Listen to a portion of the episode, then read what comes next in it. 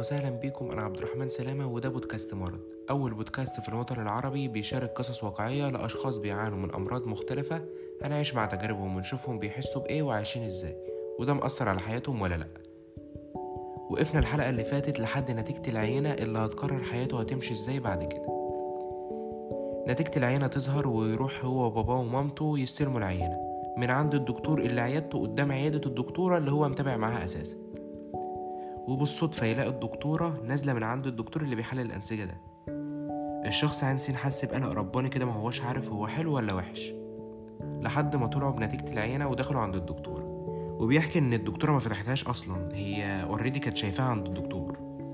الشخص عين سين الدكتورة قالت له معلش استنى بره عم أقول لماما وبابا حاجات لأكلك كده.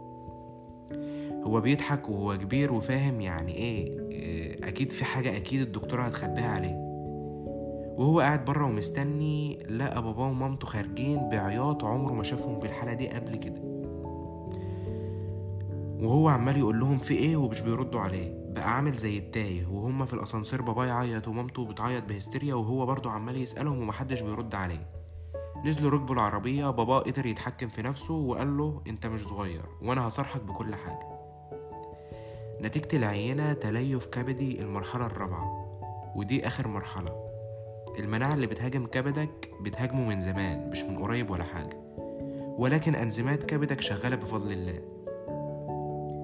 هتضطر تمشي على كورتيزون ومثبط للمناعة طول عمرك. وأي مشاكل هتحصل لك سواء برد وجع عظام أي حاجة من هذا القبيل مش هتاخد مسكن ولا مضاد حيوي.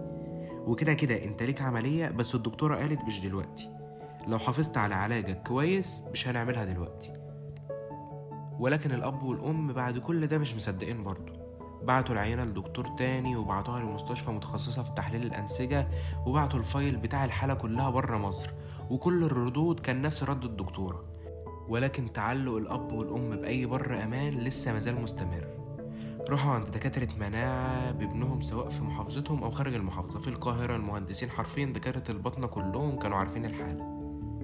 وكل كلامهم موحد. بدأوا يعملوا تحاليل في جامعة الأزهر بدون أجهزة كده اللي هي مش عارف إزاي. والنتيجة نفس الكلام. الأب بدأ بقى يجيب أعشاب ويسافر بابنه سينا علشان يشرب من آبار مبروكة وكلام من هذا القبيل. وكل يوم بقى يطلعوا فواكه وخضروات للشفاء من المرض ده وكل ده كان ضغط وتأثير بالسلب على حالة الشخص ده مش أكتر. وهو كمان كان في تالتة ثانوي. كمان الأب بدأ يبدأ يقول نفسك في إيه؟ نفسك أجيب لك عربية تحب تسافر تتفسح. طب عايز إيه؟ الشخص كان في صمت مش عارف يعني هو هيموت يعني. بس مازال بيضحك والأشياء دي فضلت مستمرة لحد ما وصلوا لحاجة اسمها حقن خلايا جذعية بتيجي من اليابان. أربع جرعات الجرعة كانت خمسين حقنة بالظبط ميتين حقنة كانت الجرعة بتسعة وأربعين ألف يعني الميتين حقنة بمية ستة وتسعين ألف. الشخص عن سن ما كانش موافق على الحقن دي تماما. وهو عارف إن كل ده كلام فاضي وغني مش أكتر. لكن بإصرار الأهل وافق وخد ال 200 حقنه وخلصوا. ومفيش تغير درجة واحدة. بس حالته لسه ثابتة زي ما هي. بعلاجه للدكتورة الأولى. وباقي الدكاترة أكدوا عليه. هو لسه مش عليه يعني. بيحكي إنه لو قال أعراض العلاج اللي هو ماشي على دوت ساعة مش هتكفي نص الأعراض بس. وكمان بيحكي إنه كل يوم كان بيروح لدكتور وما بيحصلش غير إن هو بيضحك بس وهو هناك. الدكتور ما بيكونش عارف يعدل على الدكتور اللي قبله بإيه كان يقوم كاتب بنادول عشان يحلل فلوس الكشف وبس. وواحد يقول عيدوا التحاليل والأهل يوافقوا ويخلونا نعيدها تاني.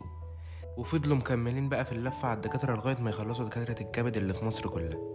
ومن عجائب القدر إن الدكتورة اللي ما كانش عايز يتعالج عندها علشان شكل اليافطة بتاعتها زي ما حكينا في الحلقات اللي فاتت بقت هي دكتورته الرئيسية وما عادش بيثق في حد غيرها. بدأ يمشي على كلامها وعلاجها مظبوط مع تحاليل كل شهر ومتابعة معاها لحد وقتنا هذا ولكن أعراض العلاج كانت أقوى منه.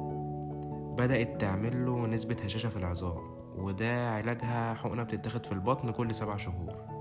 مع فيتامين أكيد.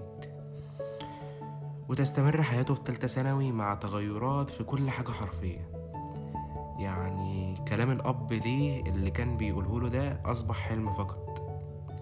حصل مشاكل عائلية من الدرجة الأولى وضغوطات لا يتحملها بشر.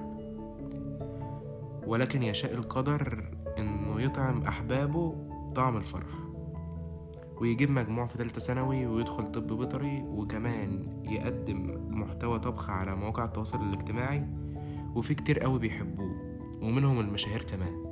وكمان يعدي سنة أولى طب بيطري ويخش سنة تانية ويقرر يفتح متجر بيتزا نابولي إيطالي أونلاين في محافظته. اللي مفيش فيها نوع البيتزا دي أصلا. وكمان حالته بقت كويسة جدا الحمد لله. وآخر حاجة قرر يعملها وهو بودكاست ويسميه مرض. أيوة أيوة أنا هو أنا.